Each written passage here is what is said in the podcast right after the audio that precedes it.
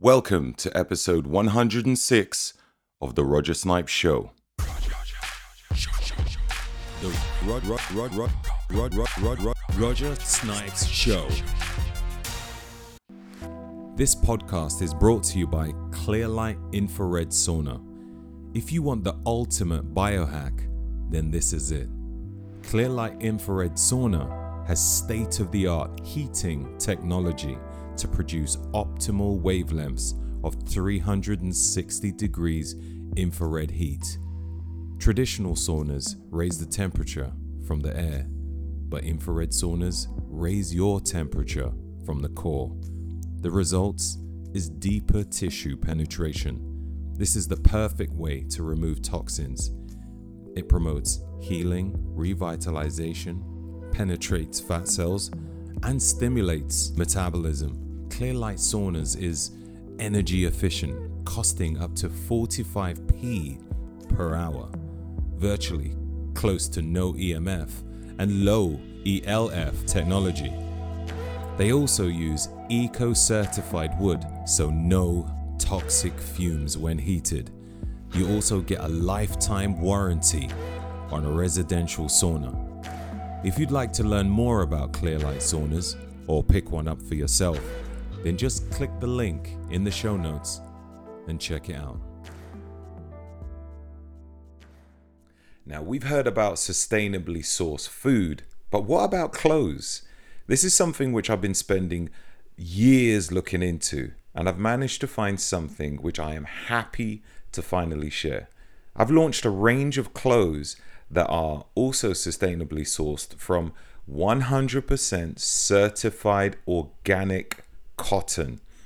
This is a glyphosate free, no fertilizer, no GMO grown cotton. This means no toxic chemicals on our skin, and farmers are not in contact with any toxicity potentially harming their health or the environment.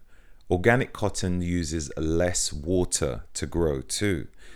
The range of clothes will include t shirts, sweaters, hoodies, and long sleeves, with more items to come for both men, women, and children.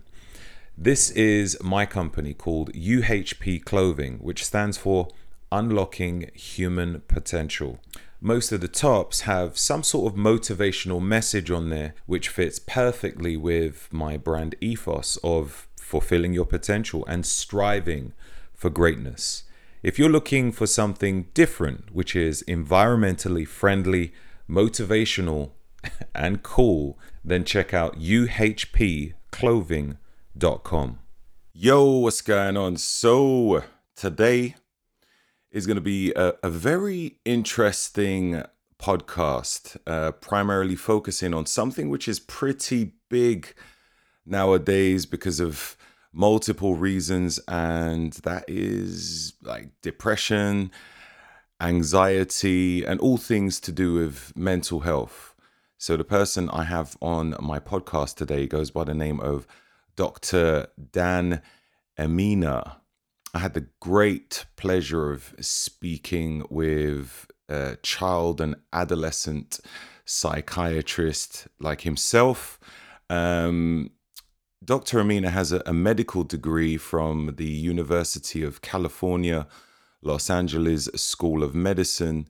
And yeah, we explore many things regarding mental health and we discuss human psychology and how we navigate the paths of our emotions in the complex network of thoughts and feelings.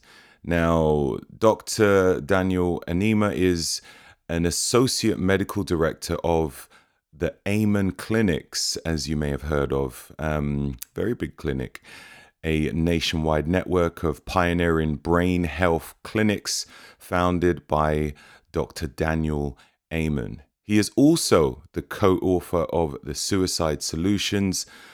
Let's bring on Dr. Daniel Emina.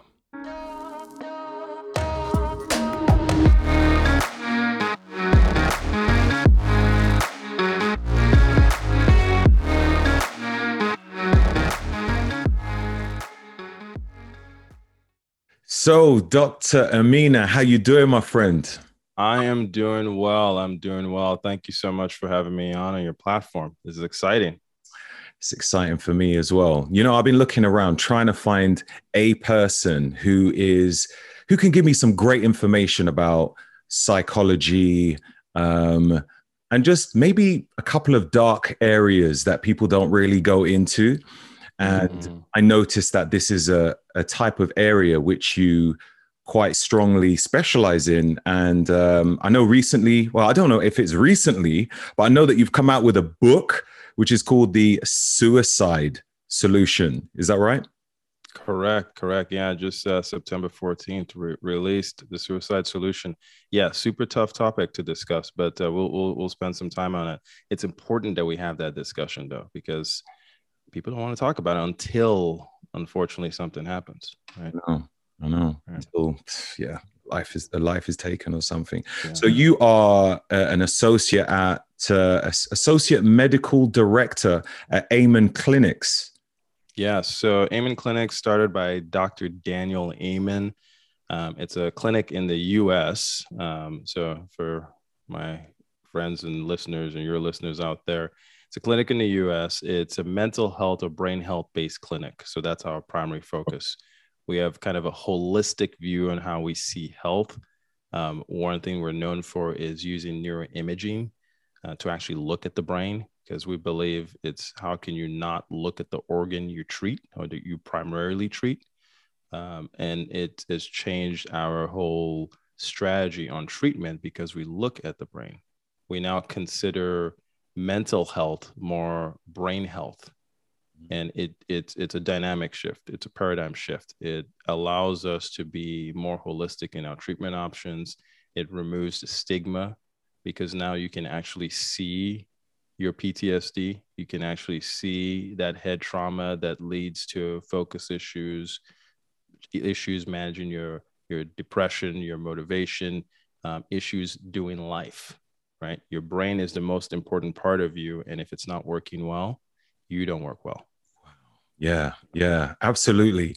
Um, I came out with a book called uh, "Your Your Brain." Um, gosh, I can't remember the name of it now. your brain builds your body. Um, and it's like, it, it, it, covers a lot to do with fitness. Obviously, that's yeah. that's what I'm really interested and passionate about. Yep. And it's it's for me, it's the main thing for me to do the things that I do is making sure that upstairs is everything is in order. The moment my mind is not in order, then everything else shifts. It's not as how I want it to be. So I'm always focusing on making sure I'm doing um, little practices. Like I think the the biggest practice for me is making sure that I have enough sleep. I think that is like the the biggest biohack of them all. And then I think the next in line is probably nutrition, and then probably um, some form of movement or resistance training. What would you mm-hmm. say is one of the key things a person needs to focus on um, to make sure that their brain is in optimal health and then maybe start at the top of the hierarchy and then slowly work your way down? Um, I love conversations like this, right? Um, conversations like this lead into the answer to this question is li- living intentionally. Mm-hmm. Uh, if we live by default, we we tend to live in an unhealthy way. It's uh, it's unlikely that we're ever going to move towards greater order. It's actually one of the the laws of physics. We we tend to things tend to move towards greater disorder versus order. To move something towards order, we have to actually be intentional in moving it towards order. Your your house, your room doesn't get clean by default. You would have to have a system that moves it into cleanliness, right? So if we want to be healthy physically, um, if we want to be healthy mentally, emotionally, financially, relationally, however it may be, we need to be intentional about that process. We need to think about that process. We need to learn about that process. We need to listen to others who who have attained a, a level of knowledge on that process and then say, how do I incorporate that into my life? And the part of our body that helps us do that is our brain and that's where it all starts what are we intentionally doing to to promote the health of our brain and you actually just spoke on some exact ones that I tell everybody. You got to be foundational in your sleep, right? If you don't, uh, the last client I just worked with before we started this this conversation, one of the areas we started off with was talking about her sleep. Sleep is foundational. Your brain doesn't turn on right the next day if you didn't get enough sleep. Then what are you putting in as fuel? If your nutrition is off, that's going to impact how you turn your brain on also. And unfortunately, a lot of us in this world are exposed to poor nutrition.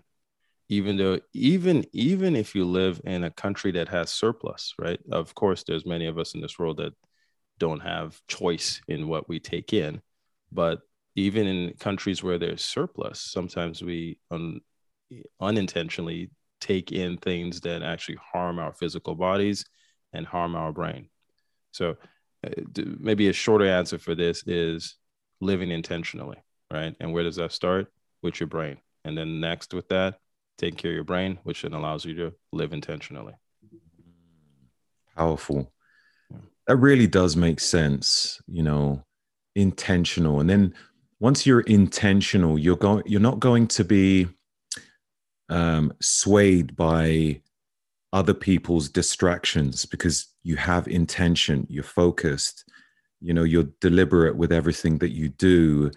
And um, yeah, if, if somebody tries to sidetrack you, or if, I don't know, the world tries to sidetrack you with all its shiny pennies and stuff, um, or um, ways of trying to manipulate you, you're, you're mm-hmm. just intentional. So it's like, no, no, I don't need to focus on that. So mm-hmm. I, I, I, like that. That's really good. well, good. I mean, it's it's probably like how you you go to the, the gym, how you go to work out. You don't just go in with no idea of what you're going to do that day. I mean, you can sometimes do that, maybe just kind of enjoy it, but you, you kind of have an idea, right? And you have an idea of what your treat your your your uh, training goals are, where you want to be in three weeks, six weeks, whatever the timeline may be, and you go in intentionally, you're more likely to achieve a goal if you don't set goals, then you don't, and you don't have an intention, you bounce around in life and we get into the state where we get lost. And then that's when we get pulled in different directions. That's when someone says, Hey, go do this, try this, do whatever it may be. We get pulled. And then we eventually look back and we find ourselves lost because we've made decisions that were not intentional for years. We've, we've lived in a way that wasn't goal directed for years. And then we start looking around and going, What am I doing? Why am I here? um, feeling lost, and people get disillusioned in those states. What's happening there when people mm. are completely lost and I don't know. I, I, there's so many different reasons, and I think I'd like to get into that. What are the different reasons for a person to feel completely lost? To the, I don't know whether it leads to depression or whether depression happens first and then they get lost. But what are the different reasons that can lead to a person just feeling, I don't even know what I'm doing in life anymore? And they start feeling, I don't know, depressed to the point where they're like, is it even worth it? Like, mm-hmm. why am I mm-hmm. even here? I don't understand. Like, I'm doing all this, I'm eating this food. Why, you know, no fulfillment in life. Mm-hmm. even mm-hmm. things which are said to be fulfillment, it doesn't fulfill them in any way. There's no mm-hmm. joy. So what what's happening there? Why does that happen? It's a great question. Great question. It's part of why I do the work I do, and it's part of the puzzle element of the work I do. Um, so you know, we didn't talk about this to start, but I'm a I'm a psychiatrist, a psychiatrist, we go to med school or medical school, so we're able to prescribe and such. But we also learn therapy, um, and therapy helps us understand ourselves, helps us understand our world better if it's done correctly. Um, and in my training too, I also did a, a special training for something called child and adolescent psychiatry, which is where you actually look at the functioning of children, adolescents, but it helps me understand development overall, right? So the developmental process for us to get from being kids to being adults, right? So now I see children, adolescents, adults, um, even geriatric clients, right? We see see them for different reasons, um, from simple things like uh, focus issues, learning issues, to depression, anxiety, suicidality, bipolar disorder, um, dementia, whatever it may be, right? All brain related stuff. So that's the kind of work I'm doing on a daily. But really, what it comes down to, to, to get to answering your question, is that when someone comes in and they're lost, right? However, we may define lost, however, they may define it, right? Each person has their own definition of it. It really starts with figuring out their story. Okay. How did they get to that point? Because no one gets to, I mean, there are some shared pathways that eventually someone gets to I'm lost moment. There's some shared decisions that you go back, they'll be like, most people kind of did a couple of these things and that's why they ended up here. But each person's pathway is unique. And it really comes down to, well, all right, let's look at where it all starts. It all starts when we're born, right? Kind of. It somewhat starts when we're born, right? Sometimes it actually starts even before we're born, right? Into the environment we're born into. It even starts in the experiences of our parents. What I mean, we're, we're learning more and more about this genetically. That there's a process called epigenetics where your genes can kind of change over time in some ways, where the experiences of the parents will impact their offspring. So if a parent has gone through trauma, it changes how which genes turn on and off in their offspring. So their offspring, in some ways, is set up or ready for a world that is more threatening. Okay, well, which then changes the dynamic of how they will see their world. So your your parental experiences can sometimes be a, a start of it all before you even you even are born or even into it. Um, and then you're born, and then depending on your environment hopefully uh, things are going well. But if it's not that healthy environment it can also impact your development. So there's and this is a whole theme in itself but when someone's been exposed to childhood trauma it increases your risk for eventually being lost again loss may eventually lead to a diagnosis of depression anxiety whatever it may be right mm-hmm. but childhood trauma increases your risk for a significant amount of conditions even just cognitive conditions, just like learning disorders or whatever it may be, right? Um, then you go from there, unfortunately, in that you start making decisions as an adult. And when people get to that phase of lost, it's they've made decisions along the way that are not probably true to their best interest. And eventually, and you know, what's what I was talking about earlier, you, you start making default decisions in some ways. You're living life into default and you look one day stop and look around and going am i even doing what i want to do? Am i even where i want to be? Am i in the relationships that i want to be in? Do i have the health that i want to be in? And they don't know the answers to those questions. And that that can trigger that that feeling of lost and i'll i'll give some more on this as we kind of go in our conversation but yeah. there's there's this narrative piece that we tell ourselves you know there, there's so many elements to how we eventually get to that place of lost but it's a puzzle. And that's actually what makes me excited to do this work. It's like helping each client figure out what their puzzle is it must be must be quite exciting you know uh, as you were saying about the, the, the story part where you know you need to find out where it comes from um Another thing, as you was talking, it made me question. You said um, it, it, can happen maybe during uh, conception, or you know, whilst baby is in the womb. Mm-hmm. Uh, womb. Um, epigenetically, what is the purpose epigenetically? Like, you know, for for you to inherit this trauma, like.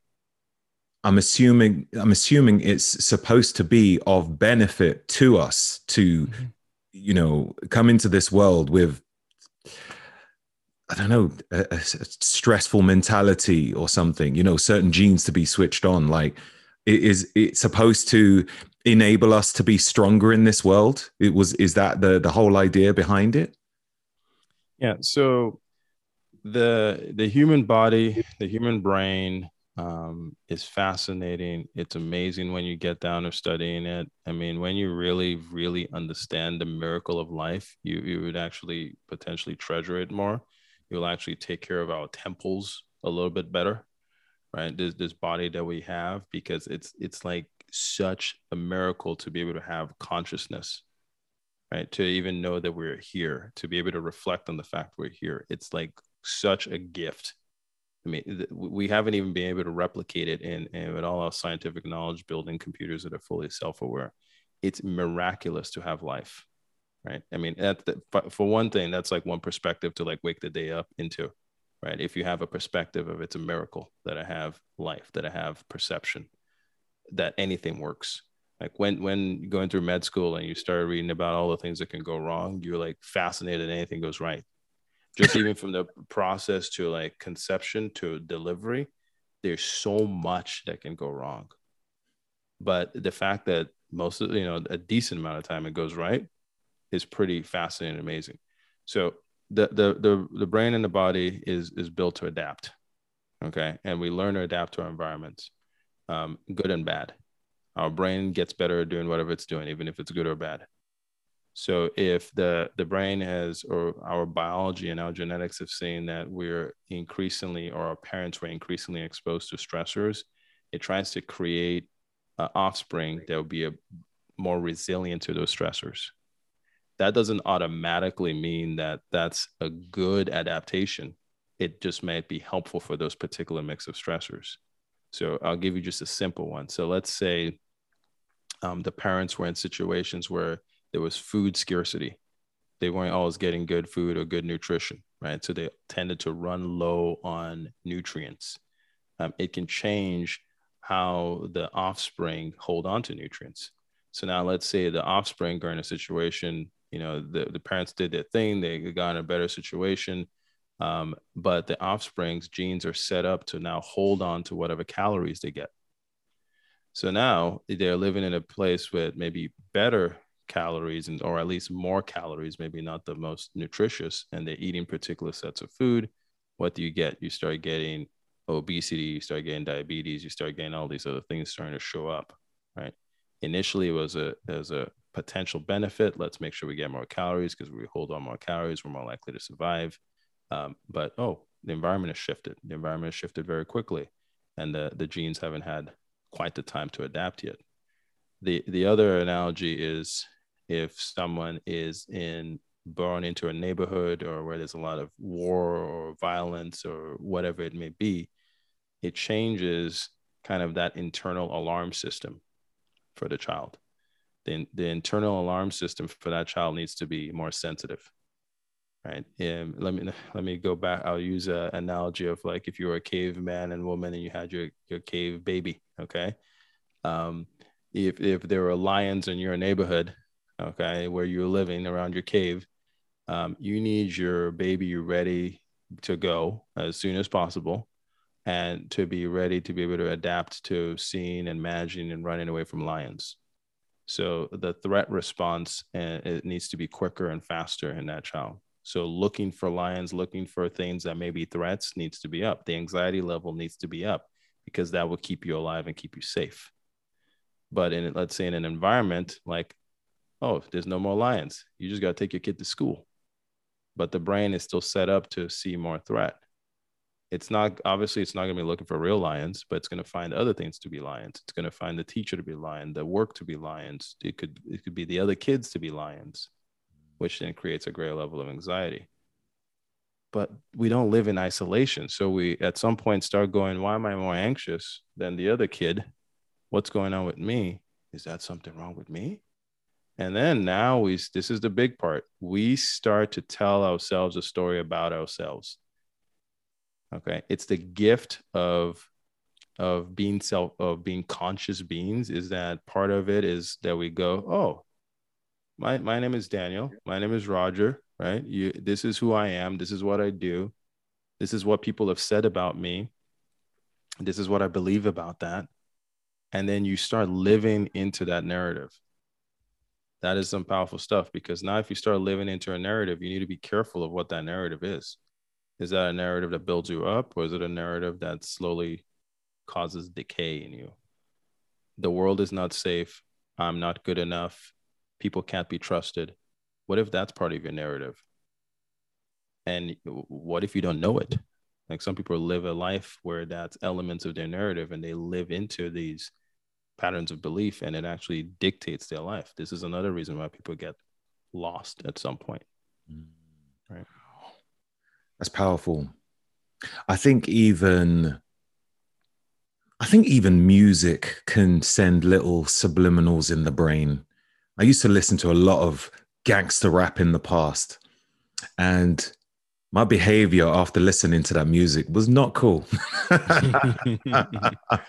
I'm very selective with music that I listen to now because I mm-hmm. I'm, I'm, consciously aware of how I'm feeling and just certain thought processes that follow shortly afterwards.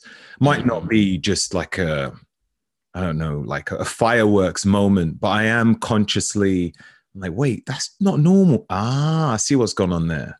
Mm-hmm. Um, so yeah, it, it, you got to be careful, man. You got to have your yeah. filters on sometimes, you know. I, I I love music as a tool. By the way, I love music as a tool. Um, either it's a tool to motivate. It's an it's a powerful outlet. I mean, you just brought up a, a topic there of the idea of thoughts leading to um, our behaviors. But something that comes even even right before that is is emotions, right? We'll have a thought about something it could be something that's planted there by what we listened to, or what we heard, or what we read, or what someone said, or an in, uh, an, an incident or a trigger, and you have a thought about it. Then rapidly, very quickly after that, you're going to have an emotion. That's always happens. No thoughts. Almost every thought comes with emotion, right? And then from that, there's going to come a behavior. And often we've sometimes focused on trying to control the behavior, or maybe try to control the emotion, but we don't spend enough trying time trying to control or be more um, mindful of our thought process, right? Or, or what's feeding our thoughts. So, you know, in during COVID, a lot of people were scrolling online, you know, doom scrolling. That's a term that they call it out here. Mm-hmm. Um, just looking at all these terrible things happening in the world that we have no control over. People getting mad at each other. Everything's politicized. Just scrolling, scrolling, scrolling, going through it, right? And what does that do? It's going to generate emotions it's going to generate emotions of feeling helpless, powerlessness, um, and over even anxiety, and that builds over time. And we don't even intentionally manage it at times. We just here's another bad thing that happened, another bad thing that happened. No intentional processing of it. That's going to impact our emotions, that eventually impacts our behavior. So then you see people getting more angry, more upset, more even more divided in the context of it all, right? Because the behavior will eventually come from everything that you're being exposed to. So being even intentional about what you think, being intentional what you expose yourself to can change how you feel emotionally, can also change your behavior. Amazing. What would you say about people who feel trapped in their feelings? Like they mm-hmm. they they they think about something, it makes them feel a certain way mm-hmm. and it makes them feel like really bad you know like you know um anxiety deep stress depression and they're like i just really need to clear this from my head but i can't stop thinking about it. Mm-hmm. what's going on there? Like why is it they can't seem to move away from the situation? And what would you say would be a solution for that? Yeah first thing is I always want to when when someone is trying to improve on something of themselves, um, yeah, whether especially if it's been identified as like a a not as healthy thing, um, first try to find out why it's there. Like start with curiosity. It's like I wonder why I wonder why I do that, but not in curiosity with judgment, but just curiosity. I wonder why it's there. Yeah. Was there ever a point where this was useful for it to be there? Could there have been some use with this? And if you can find any bit of use, some kind of benefit that it was there or reason it was there, um, thank it. As random as that sounds, even if it's that you you get too angry sometimes or whatever, be like, well, is there a reason why I might have gotten like that? Was there certain things I saw in my youth? Was there a way to protect myself? You thank that part of your brain and you say, hey, look, you know, thank you for protecting me this was a way you helped me along the way but this is not as useful now right? Being able to make that connection starting from a place that we're not going to uh, attack self or say i'm not good enough. Uh, shame is a terrible oh, guilt is a terrible motivator for change. It's a terrible motivator. So that's the same thing if someone was like drinking too much or whatever and they want to stop drinking don't start from a position of shame. Recognize what got you there first right? So the, the point is be be aware be aware of what got you there. Ask those particular questions. And then you start going into all right what is what what was the need for this? Was this to protect myself? Are there better ways to protect myself now? Right? And can there be more intentional ways of protecting myself? Do i get angry because i don't set good boundaries? Do i get angry because i don't feel valued do i get angry or do i get sad or do i over focus on on negative relationships? Because i have surrounded myself with relationships with people that aren't bi-directional that aren't as supportive. Because then it shifts you to a point of control and shifts you to a point of action. I mean let, let's think of it like this. Um, i always when i'm working with my clients i talk about uh, a concept uh, called a circle of influence in some ways. Okay you like you draw a circle.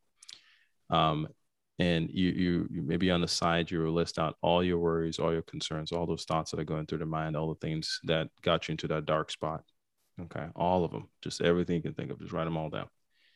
Then outside the circle you write all the things that you literally have not you couldn't control okay? It could be something going on in your environment and your with your job whatever it may you, you there's nothing you could do about it. You just write them outside the circle and then things that are kind of a little fuzzy, you may have a part to play in it, something you can do, you write right on the line. So right on the line. And then things that you have direct control of, you put them right in the circle, right in the middle. Okay. And then you focus on the things in the circle. That's the, the, the first point. You focus on the things in the circle and then you say, what can I do now? Is there something I can do today that relates to these things in the circle? So if the mind is going off about all these dark thoughts, all these worries, all these things, then you say, okay, why? Why is it there? What purpose did it have for me before? Um, let me list out all my concerns over here. What can I move into action on? How can I feel empowered in this moment? Empowerment in the moment is huge for motivating us to its change into its health. Um, finding those points of focus and putting our attention on that and then starting action there is one of the ways to start moving us forward from depression, anxiety, those dark thoughts, those things that overwhelm us. Now, the other last piece of it is that remember, we just talked about thoughts, emotions, behavior. Mm. Um, being mindful of where we're placing the majority of our thoughts. If we're put, placing the majority of our thoughts outside the circle, we're going to feel disempowered. We're going to feel like um, our world is moving out of our control, and we're going to feel much more depressed. If we keep it in areas where we have control, we tend to feel more motivated, more encouraged. If we also tend to focus it on areas that are going well, where areas of potential gratitude, we do even better. So this is why I have people do that little gratitude practice. We all know this, right? Mm. find two things that happened well that day. Find one person that you're happy is in your life that day. Mm. Make it a, a practice where you do it daily. That rewires neurons in your brain. That will change how your brain runs over time. Not snap your fingers and it'll be done in one mm-hmm. day thing. It's more of a practice. It's like going into lifting every day or something. It's going to change how uh, neurons nerves and such fire so it actually helps you now look through the day to try to find things that you have control over, things that you have gratitude over, versus the default, which is sometimes focusing on the negative. If we focus on the negative, things that we have no control over, things that are outside our circle of influence, we're going to have those strong negative emotions which will eventually impact our behaviors, which could lead to substance abuse, which could lead to demotivation, which could lead to changes in our, our behavior in our relationships, in our work, in our motivations for work, making decisions that a year later, five years later, get us to a place that we're like, I'm lost. Why am I here? Yeah, yeah. Powerful. So powerful. And, you know, as you say that, it makes me think of let's say the current situation where you've got a lot of people watching a lot of TV, watching a yep. lot of news. Yep. Um, we've got a lot of situations going on around us. Yep. And to me, it almost doesn't make sense, like watching that at all, buying into it, giving so much time and energy to it. Um, I stopped watching the news, I think, since around 2002. mm-hmm. I might catch a glimpse of it here and there, but the moment I notice it's there, I change the channel. I'm like, I don't want to know. And it kind of fascinates me when people say, Oh my God, didn't you see the news? I'm like, I don't want to know. Anything mm-hmm. I need to know, I'll get a letter through the door and I'll work with it accordingly. You know, the, the, the news will somehow travel to me and I'll I'll deal with it in due course. But yeah, it's it's yeah. Um it makes that's so- a that's a that's a good practice, right? I mean, I mean, I, am I'm, I'm sure it probably is. You've noticed a, a, a change or or benefit, right? I'm assuming one of the reasons probably why you've avoided the news, and I'm glad you probably did in this last two years because it's been some of the the worst news cycles ever. I mean, maybe uh, unless you were in World War One or two or some other things. Um, but yeah, the always on nature of our world right now actually creates more stress for us. Mm-hmm. Our brain is always on. It's always getting pinged by our smartphones. Um, we're uh, we're we're too hyper connected to mm-hmm. things we don't have control over. We're like literally hyper connected I mean, we can find out some awful thing that happens clear around the world a lot of the time of history could you do that? Yeah. Right? You, you, you were primarily influenced by your immediate neighborhood and maybe a newspaper that would come by. But literally, you can wake up in the morning and learn of 10 awful things that have happened. Wild. That's, this is challenging. It makes it challenging to be at peace. Mm. So we literally have to actively disconnect mm-hmm. um, because of all this stimulus around us. Exactly as you say, really. You know, uh, our minds are hyper connected. Um, we were born that way, but we are still hardwired to our, um, um, I don't know, indigenous behavior or indigenous kind of setup. Uh, mm-hmm. by our new world that we're in, it's uh, mm-hmm. yeah, it's it's very challenging. Um, I wanted to ask, what is the difference between a psychiatrist and a psychologist? Because mm-hmm. you're a psychiatrist. I'm like, okay, what is the difference? So, so great, great question. Great question. This one comes up all the time. Like okay. All the time. Um, so, uh, a, a, psychiatrist is medically trained. So, a psychologist will do their own particular type of training, and often it's it's a PhD program. So it's it's a think of it as you complete college and you go through another four years to maybe complete some kind of dissertation or something. Um, and and they focus on mental health, mental health testing, uh, therapeutic methods, um, their tools are primarily therapy and scales and rating scales. They, they get focused on research. There's different things that they will do. So you can see a psychologist that does therapy, and that would be their primary tool of engaging you. Okay, I'm working with you.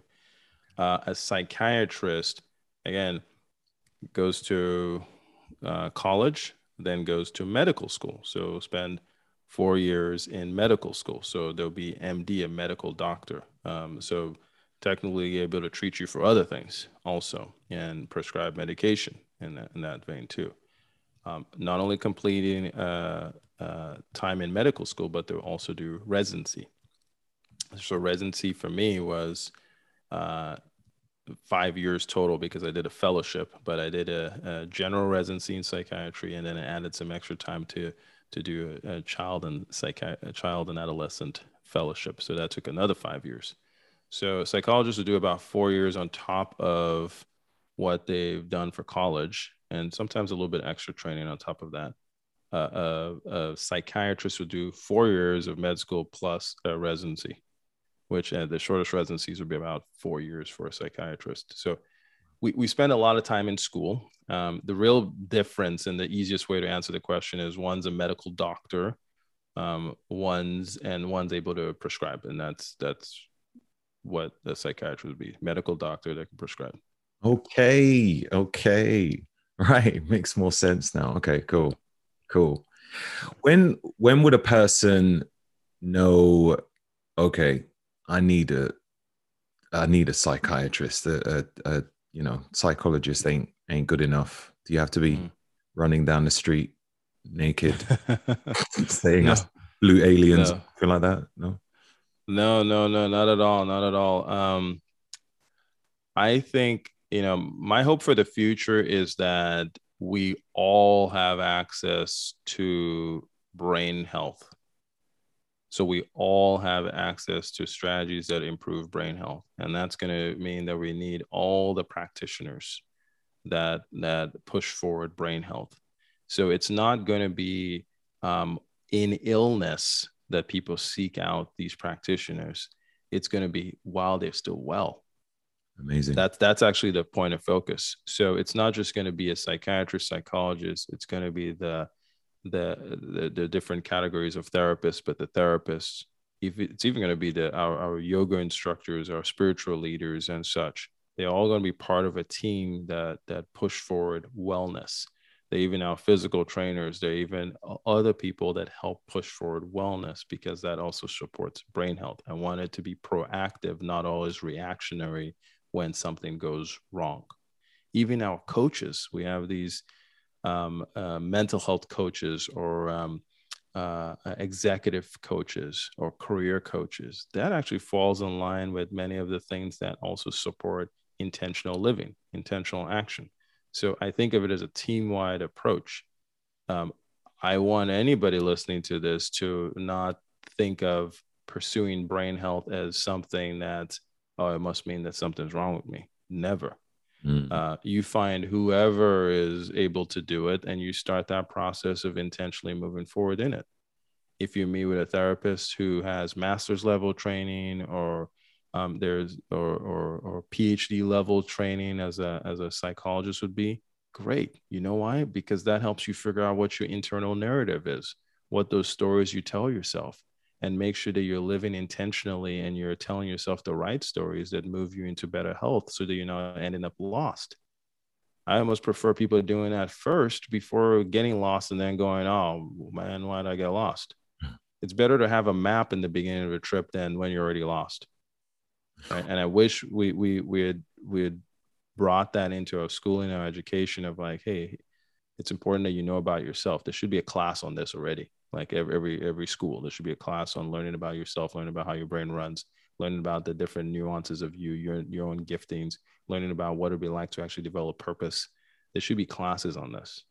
Now to answer your question of when should someone eventually go to a psychologist a psychiatrist again start the process early. But if someone's already in they're already having symptoms they already have depression anxiety start wherever you can. Start with the, the therapist you can get they can sometimes start to help you answer that question of okay i may i may need you to see a phd level um, a psychologist that can help with further treatment strategies or therapeutic options. Do we need to dive deeper? We need to understand your, your situation or your trauma better.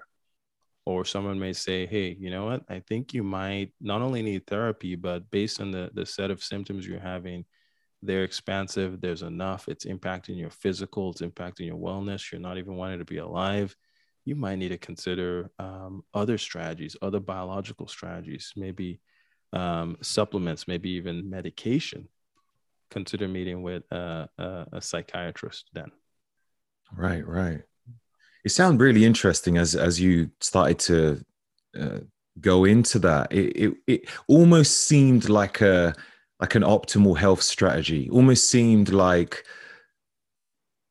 you don't need to wait for an issue to occur. Just go see one anyway. Like, mm-hmm. okay, why are you here? I don't know. I just I just want to be firing on all cylinders. I'm I don't feel stressed or anything like that. I just want to be an optimal human being. That sounds pretty cool. That's where we want that's where we wanted to be. We you know, at the Amen Clinics, that's our one of our biggest goals. We have a lot of clients that come in for brain optimization. Like that's literally one of the ways they come in, right? They're not coming in because they're in illness. We have some, of course, that are coming in with concerns, right? I mean, actually, one of our stats is that there's a decent amount of our, our clients who've already met with at least was like 3.4 psychiatrists before they come see us because they've tried different strategies, they failed, uh, and it hasn't worked for them. So they're seeking a new way of looking at things. And that's one of the things we do. We look at things quite a bit differently. We look at things very holistically. We talk about the biological influences, the psychological influences, the social, the spiritual influences, all of those things. We're, we're looking at all the things that may potentially impact that patient's presentation, right? Whatever the symptom set that they may have. Um, having that perspective, I want that to just be just a general perspective, right? People who listen to you shouldn't just um, be listening to you when they're out of shape. They should be listening to you to in shape and to continue to to live a lifestyle of wellness. Right? We we want to get to a place where we live a lifestyle wellness, and that's even what I talk about in in my book. And and the book is is called Suicide Solution, but um, it's interesting because the the more I've talked to people about it, I realize that it's just a way to live. As much as it is, you know, people will think, "Oh, well, I'm not suicidal," right? So I probably don't, you know, need to think about that. But it's just really a way to live. It's a way to live. A lot of the strategies there in the book are, yes, targeting people who have dealt with suicidal ideation um, or family members of people who have dealt with suicidal ideation, explaining where it comes from, why it even happens. Like, why would the brain even do that? Um, explaining that element of it. But then it really just gets into hey, your proactive strategies. You don't have to wait till you're having those things proactively live in a particular way and you're less likely to have these things again my hope my dream is that in the future we destigmatize brain health conditions and we realize that they're medical they are medical and in that vein we then work proactively to treat them proactively to manage them proactively to prevent them right? That's my my dream. Uh, yeah. I hope it, I hope it we get there soon. Yeah, yeah. That's so cool, especially knowing that people had or uh, patients or clients had been to a few other people to finally come to Amen clinics to be like, okay, this is this is I'm coming here for the final treatment now because it hasn't gone, hasn't worked anywhere else. I heard you guys are good, and this is the final stop. That's cool, you know, yeah. guys doing the the 360 view on it as opposed to the real gunshot approach by um, you know uh, I guess a lot of places um, you know the holistic approach. You mentioned spiritually as well, like you you help them spiritually. That's quite interesting. Like, what do you what what typically do you discuss with them in terms of spirituality? Like, what is it you do with them? Because it's very really really good question, and this is a you know another area that becomes stigmatized in its own way um, and can become a, a, slightly challenging topic to delve into each person has their own particular spiritual journey we're not going to tell anybody what spiritual journey to, to go go go down right it's their their own particular journey right um, but we do want them thinking in that way in some ways it, because it really comes down to why does it all matter Okay, how are you intentionally going about that process of figuring out that answer? Each person gets to that answer differently, right? Each person has their own journey to get to that answer. Why does this all matter? What is the significance of it all? It can overlap with things like purpose. It can overlap with things like helping you answer why the challenging things happen. It can even help be a part of your resilience in general. This is the why it's all matter and that's how we kind of bring that in into our discussion of that biopsychosocial spiritual model uh, along the way even if i you know if i if we work together we create this great biological plan that's going to target the parts of the brain and the body that aren't working as well. We start working on the narrative the internal narratives. We find that automatic negativity bias that they have. Um, we, we we address all these things but then it really comes down to why. Why why, why do it all right? Um what, what what's the meaning? What's the purpose of it all and each person answers it a little bit differently um, we're not going to tell them how to answer it um, but we want to encourage that journey as that it's going to be part of their wellness journey okay cool yeah. cool yeah. um that's that's cool i mean i've i've mm, i think i've maybe in the last couple of years, I've been starting to work a bit more on my spiritual journey. And I think I had an introduction to spirituality when I was Christian in my earlier years. And then I kind of felt that Christianity um, offered a lot, but it was just maybe a bit too dogmatic for me. Um, but there was lots of great things I could take away from it and uh, yeah, continue in my own kind of way. So I guess it's quite interesting to see okay, is this person ready to understand about spiritual spirituality?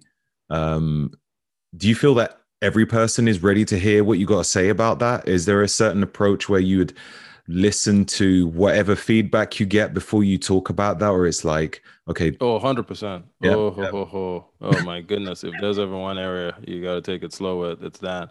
Of course. Because um uh, for some it can limit the whole message or or because it would just the little flag goes up in the head. They're like i don't hear anything anymore right because you you said that that key word or whatever no, so we we it, it, pretty much it goes by where they're at. Um, so I work with a lot of different clients, people who have the atheists, they're agnostic, they're they're Christians, they're Catholics, they're Mormon, they're Buddhist, they're whatever it may be.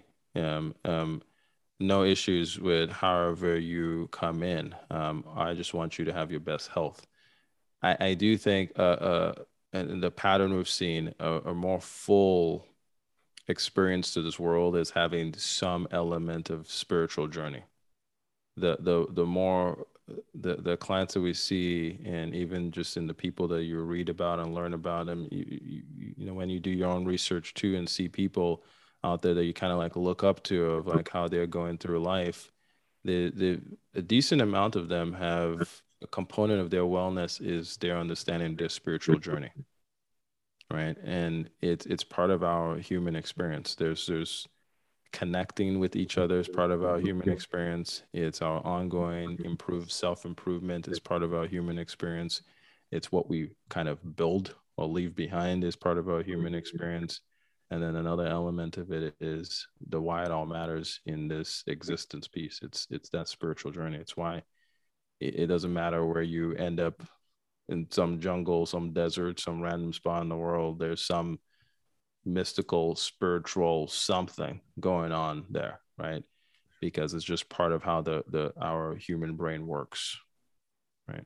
Yeah. So to miss out on that completely or to pretend it doesn't exist, it, it actually for some is it it's a limiter. You're limiting an ex, a part of your experience of this world. Yeah, I definitely agree on that. And you know, since it has to be a pretty slow approach when you're speaking to some people, especially if you say they're, you know, atheists or I don't mm-hmm. know, pretty religious in certain areas. Mm-hmm. Like if I try to, if I talk about my spiritual journey on social media, some people are like, no, it's about Allah and I don't know, yeah. Jesus. I'm like, yeah. okay, do you know what? Like, yeah, everyone's got their own thoughts and beliefs. Like, I'm just putting it out there, sharing my beliefs. Okay, cool. Like, you know, as long as you're feeling good and you're giving out good vibes to the world, then whatever, really. Um, well, that's true, right? And and the world has become so reactive now, right? So even if you just did post something, it and it might be benign in some ways, in many ways, but it it people will latch on to the other preconceived notions about whatever that thing is, and then throw those preconceived notions on you. They're like, well, that's what you must have meant and done and everything. So you're like, oh no, that's not what I was talking about. I was just saying this. But un- unfortunately, that that can happen, right? And you know uh, my hope is that we move into a state of more understanding of each other. I think more recently we've we've definitely gone into this state of decreased understanding of each other, and we've gone into this divided. I mean, it's happening all over the world. Everybody's divided, pushed into the corners, right? Of that's what you believe. Well, then I'm over here, you know, and you must be that kind of person. I'm like, no, there's there's a lot of nuance to all of us, right? Not all. Um, Christians are the same. Not all uh, Muslims are the same. Not all Buddhists are the same. Um, not all atheists are the same. Um, there's there's good people. There's bad people. Yeah. Okay. There's just some people who are just not as healthy. And even even when I say bad people, I think of it as there's just some people who are just not as healthy. That's Uh, it. And we have to recognize that part too. Yeah, yeah. Just uh, not not not a healthy approach to certain things, but there could be many other great qualities about them. Um, so yeah, it's not it's not quite black and white.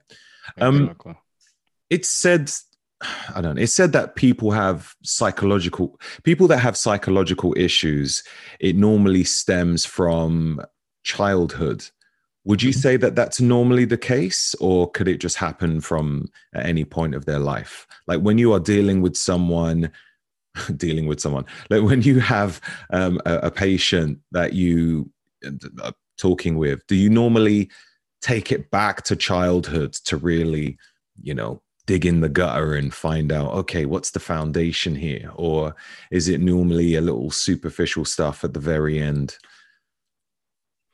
Yeah. So, so great question. Really, really good question. Um, it, it the the it depends answer, but it's a, it's an it depends answer in some ways. Um, there are some individuals that want to only focus on the here and now, meaning whatever set of symptoms are most problematic to them at that moment, and and and that's fine. We we can do that. We'll just spend time focusing on the here and now. And sometimes that's actually just important. You just need to do that. You don't need to fix everything. Just just fix that one here and now. Create a little bit of space for them to move into wellness, and then they can start eventually come back to doing greater work. So starting even when I work with a client, we always start with goals. What do you want to get out of this? Right? Not not what I want, not what I've seen in your history or what we talked about already. It's like, what do you really want? Because I could address all the things. I'm like, oh yeah, we got to work on that child thing. We got to work. But if that's not what their primary goal, they're not going to get as much from it. Um, so even, I mean, that's actually if if anyone is going to be working with a therapist, you know, I would want them to make sure that they're um, always thinking about what their goals for therapy are, and is that aligned with what the goals for therapy with the therapist is, right? So that you guys are working together towards that goal.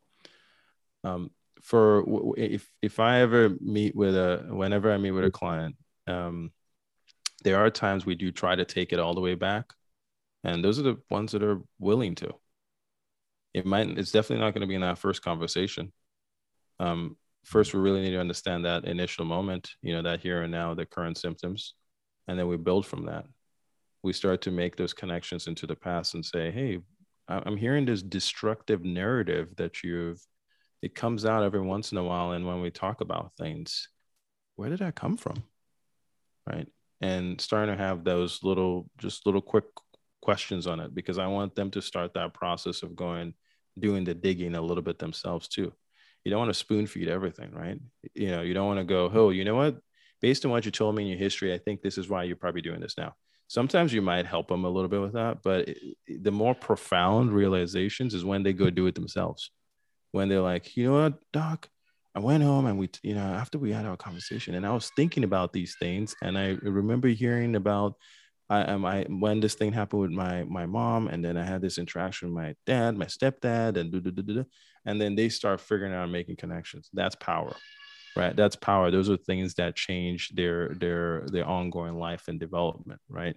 Um, those are things that empower them to to now get healthier into the future right? They they're part of the process. They're not being dictated into health they're they're saying oh this happened here. This is leading to this. Can i rewrite some of that code? Some of that code that was written in there that's changed the way i look at the world. I see where it started. I see why it was there. I see why it may have been necessary at a particular point but can i change it? The truth of the matter is yes you know to answer the question even more succinctly is if you had childhood related trauma, if you've had particular challenges, especially before the age of seven, it really can hardwire you to have ongoing challenges, but it does not determine your future. Yeah. Okay. That's a big one I want to anybody. So if someone says, well, you don't know what's happened to me, you don't know what I dealt with. I'm like, I, I'm, I'm sorry that you've gone through what you've gone through, but I always want to speak hope into anybody that that's listening to me you can still rewrite the brain. You can still change things about the way the brain runs. That's the beauty of our brain. So it's really interesting. Um, just just thinking if people are willing to go back and um, I guess dig into areas which might have been um, dis displeasurable, if that's the correct word, um, to them, and understanding why they have certain behaviors, which is now in their life now, and why they respond to life a certain way, and now it is, it's it's placed in front of them. They can now look at it and understand, and then make some amendments accordingly it's it's quite fascinating really mm-hmm. without that understanding we've just got this kind of default mechanism and we're responding a certain way with not really taking self inventory um like this th- this ain't right uh, but i'm still doing it you know mm-hmm. mm-hmm. um it's it's interesting once you know why it's like okay now i can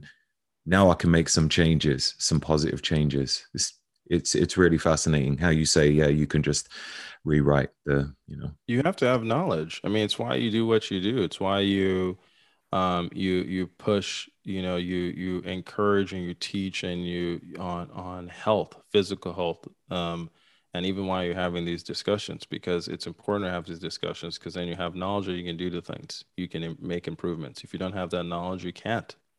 If you don't have that example you can't you stand as an, I mean, that's what you're doing for people who, who listen to you. You stand an example, uh, follow you even. You stand an example of what you can do when you push yourself. Right? Like you're literally actually a physical example of that. That's, a, that's what you do, right? What you do, but you don't default into that. There's no element of that as a default. You have to live into it. You have to set it as a standard, as a goal. And it's not that everybody has to do exactly what you're doing or what I do or whatever. It's more of, you know find the people that you you you can kind of go okay i like some of what they do. I like some of what they do. How can i incorporate that into my wellness plan? And this is what i eventually i'll tell you know work with my clients on is like we got to figure out your own formula for health. Yeah. right? What is your particular formula? Or another way i say it is uh, your uh, your particular operating manual. Yeah we're, we're not born with one. We don't, don't one doesn't pop out so you you actually have to figure out how your brain and body works, some trial and error in there, some reading, some learning, and then you write your own operating manual. That's kind of cool. That is that is really cool. And you live into it. So it's amazing. What is this uh, functional imaging that that you do, um, and and how does it allow you to maybe do more in your in your job? Well, um, so we at the Amen Clinics we, use a tool called SPECT neuroimaging. So SPECT um, is single photon emission computer tomography. It's a long term, but the the the the the point of it is is that we're looking at the brain at work. We're looking at the brain active. We're we're we're trying to look at it a little bit differently than using just a standard CT or an MRI, which looks at the structure of the brain for the most part we're looking at how active it is, the function of the brain. So we're looking at blood flow patterns because blood flow goes with activity. Higher blood flow, higher activity, lower blood flow, lower activity. We also have a good sense of like what healthy activity is overall. So if you're within that healthy range, then good. If you're out of that healthy range, then not as good. We need to now work on those particular things to get your brain back into that healthy range. But the beauty of it is that it helps us really understand what um, a healthy brain is, right? Depression or anxiety looks quite a bit different on different brains. And that is, it removes a huge amount of stigma when you're able to see a brain that is healthy or you see a brain that is not healthy and it's yours right? If your brain is not functioning efficiently, are you going to be beating yourself up and saying, I'm just a failure? I'm just a... no, it's you have a medical related condition that's impacting how you focus, how you manage your mood, how you manage your anxiety and such. And that's what needs to be treated, not that you're a bad person. Right. Yeah. Yeah. Um, yeah.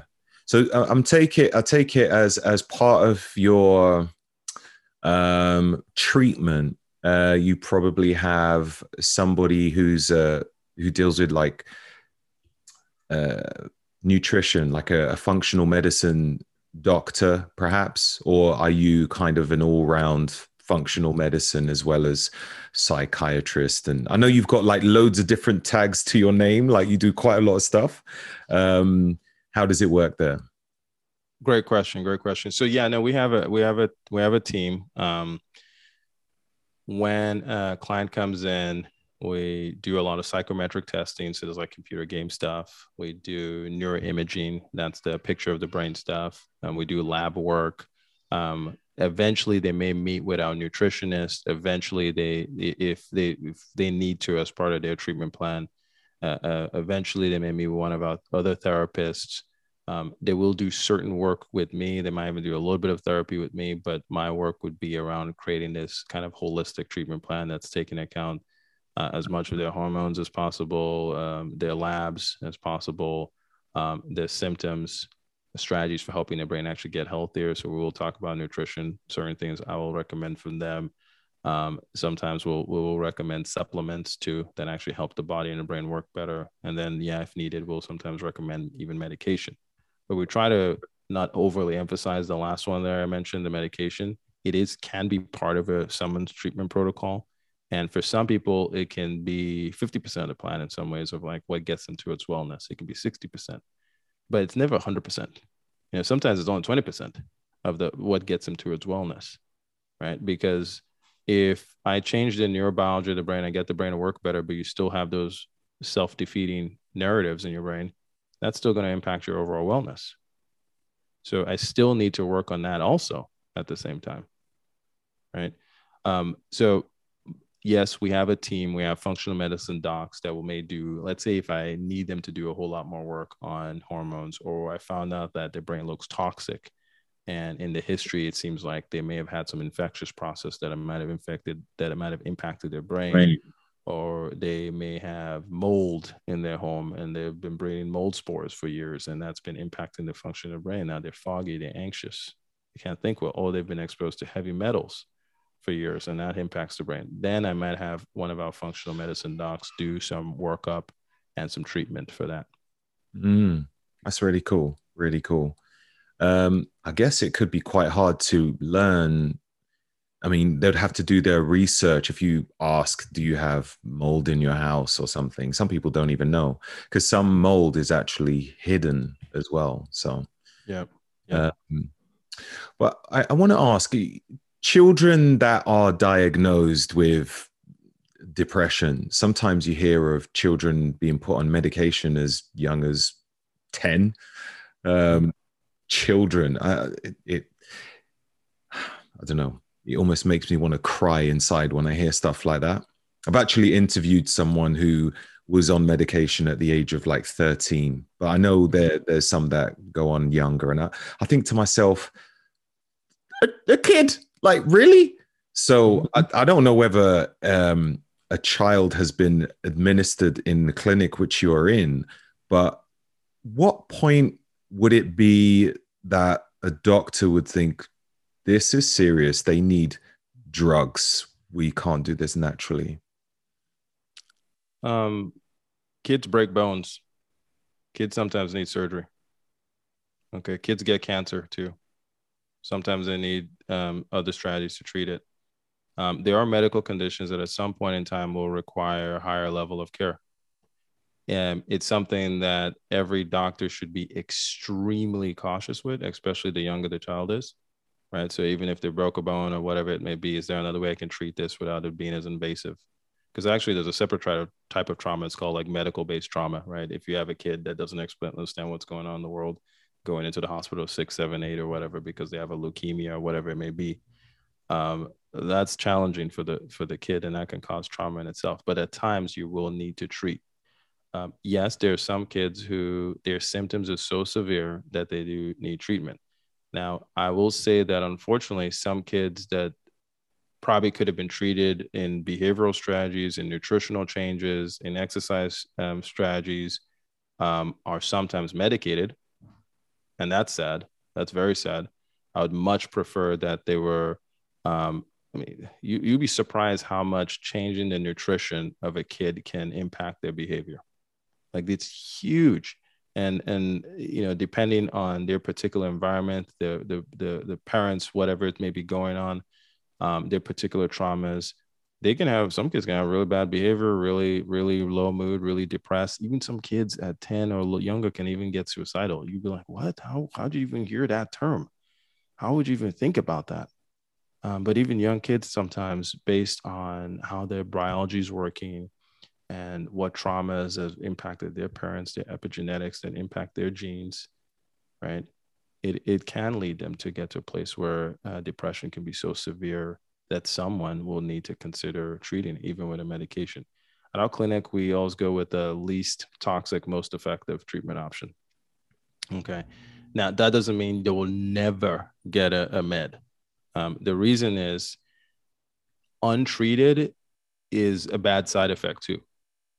So, like, untreated is a bad side effect also, meaning that if you don't treat, especially during development, the brain gets better at doing whatever it's doing, good or bad.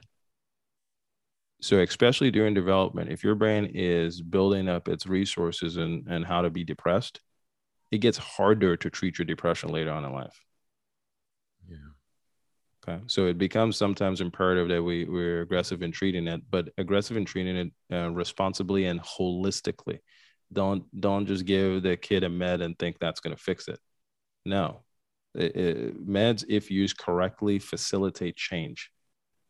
That's it. It's like I think of it like um, if you if you're going to train or you're going to work out or something, you might use one of those back braces depending on what you're if you're squatting or doing you know whatever you're doing right? You might use a brace you might use a support you might use a spotter you might use something. Meds can be like that. They don't get you your full goals. If you have the expectation that they're going to do all the work it's not going to work for you. They, they've helped facilitate change. So if you use a med strategically in that vein in that way of uh, uh, with that mentality um, recognizing that you still need to do all the other work then people move more towards wellness. If you don't, then it becomes um, a crutch or something that even hurts or injures. Yeah, yeah. That's that. Uh, yeah, makes sense. Um, so, how would you approach moving from, um, you know, the, the pharmaceuticals to uh, like functional medicine? Like, would there be a certain um, uh, step by step process? Like, um, I don't know, like a up to a certain point where you would say, okay, at this point, we want them completely clean from medication? Um, or do you have to keep assessing, um, seeing how the brain is functioning? Um, and that, yeah, what, what would be the approach there for children? Uh, it, it's each person is unique. Each person is unique and different. Mm-hmm. Okay. Mm-hmm. Um, there are certain situations where I'll actually have to, let's say if I'm working with a, a child patient, but in reality, every child exists in their environment, right? Obviously. So that's their home, their social setting, their social situation, and such. And that will impact their behavior in itself, right? So sometimes treating uh, the child is partly treating the environment around them. Some people get, some children get put on meds because their environment is in such an area of disorder right? That if we can move them into a different environment, they don't need the med. But mm-hmm. sometimes you don't you don't have that ability to move them into a different environment, right? But you still need to give them an ability to be able to manage where they are at now, to stay safe where they're at now, right? So it's it's complex. It's it's not something that is just simple of like here's you know g- get off meds I don't even, uh, we're even very cautious with saying that it's not always about just get off meds. It's what gets you to best function right. in a least toxic way. Okay. So, what gets you to function in a least toxic way? Right. Untreated symptoms can be toxic in themselves. The, the, the, the depression, the anxiety, the whatever it may be, the behavioral related issues can be toxic themselves to the brain. So, we need to make sure that we're taking care of all those things and not just having a particular focus on on on this is how we're going to do treatment only right? We're only going to use supplements right? Now we we think how do i get this person to health in the least toxic way possible? Yeah, yeah. wow. Wow. I think i think i'm done. Yeah. That was incredible. That was amazing. Amazing. Um thank you so much for your time. Um that was really amazing. So your Thank book, you so your yeah. book, um, the suicide suicide solutions. I, I, I definitely need to get that. Do you have an audio version of that at all? that's what we're we got to add that. We just released September 14th, but uh, we got to get the audio going. We got to get someone with your voice to to do the the the reading because that will keep people listening. um, no, yeah, no, that we're that's something we, we're we're working on because that question comes up a lot. I mean, the way the world is right now, everybody's moving. Um, it'd be a good something to to be able to uh, listen to but right now we're pretty much on any every book outlet I've I've looked online. We're pretty much on everything, whether it's Amazon's or whatever local bookstores you, you have. You can either usually find it. You might find it in person, but most things like we know now are online. Um, some of the bigger department stores in the the, the U.S. here, they're here. I, am not sure which stores they might be in, uh, in, in Britain and all that, but uh, in, in Europe. But mm. um. I know we're we are international at this point, so that's awesome. That's awesome. Yeah. I'll have to get the physical book then, but you got to let me know when yes. audiobook is available. I'm an audiobook fan, you know. It's a great way to listen to books. You can turn it up, you know, you're just like it's going quicker. You, I love it. Yeah. Is it's incredible. You could do multiple things and you know when you got it's a whole multi-sensory learning when you are let's say training or you're walking you know you're physically engaged and you're listening at the same time um, you can it's I don't know. I just find it so easy. I guess I'm more of a uh, an, an auditory type of uh, processing. Uh, yeah, in, in processing yeah. information. But um, yeah. no doubt, I know the book will be fantastic. Um, where can so people much. find you? Um, yeah, what's what's your what's your um, social media handles? I know you're on Instagram. Yeah, I mean that's so. Uh, I'm getting more comfortable with the social.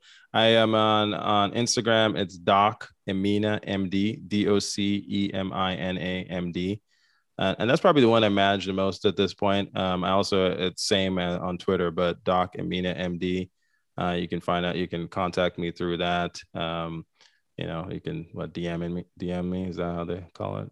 Yeah, yeah, yeah. Welcome to the world of social media. Yeah, yeah. So. what's what's your website if somebody wanted to um, I don't know look into more detail on what you do and maybe look into the clinic? Uh, where, what what link would they? Sorry, what website would they need to go to? Yeah, so our website is amenclinics.com. So Amen, A M E N, and then clinics. Uh, it was started by Daniel Amen, so that's the Amen part of it not amen, you know, kind of thing. But but so it's amenclinics.com. And then I am in uh, the Orange County location. So if you click on the Orange County location, you'll see uh, my bio stuff is on there and a couple of videos and things I've done. Um, uh, but uh, yeah, so and then you can find out a little bit more about what we do um but yeah no and and eventually i'm hoping to uh start launching my own website do the whole thing so people can get a little bit more information about what what i'm doing and what we're doing over here. Yeah that's that's tremendous. I mean just you yourself you do quite a lot. I had a look at your um your bio and wow with the adult psychology and working with uh, children, adolescents, um, and just everything that you'd been through. Um, I think just you alone. I think you you you you need your own little setup there so people can come to you. you know, definitely. Uh, it's a it's a blessing. It's a privilege to do this work. It it gives me my purpose, um, and my goal is to kind of help my, my clients find their purpose. So incredible! I love what you do, yeah. Dr. Emina. Thank, so thank you so much for your time today. I truly appreciate it, my friend.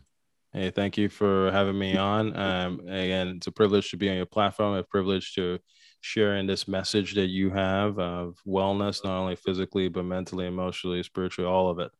Um, so thank you for what you do. No worries at all. God bless. Right.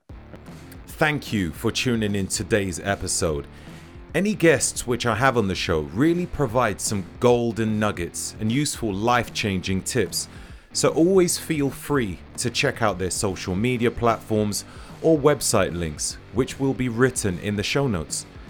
These shows are financed by my sponsors, so your contributions are always greatly appreciated. Any clickable links with discount codes will not only provide you with the best services, but will help out the podcast too. So, thank you. If you do like the Roger Snipe Show podcasts, then why not give it a review? A five star would be awesome but some great feedback on what you liked about the show or what you would have liked to hear would be helpful too. Until next time.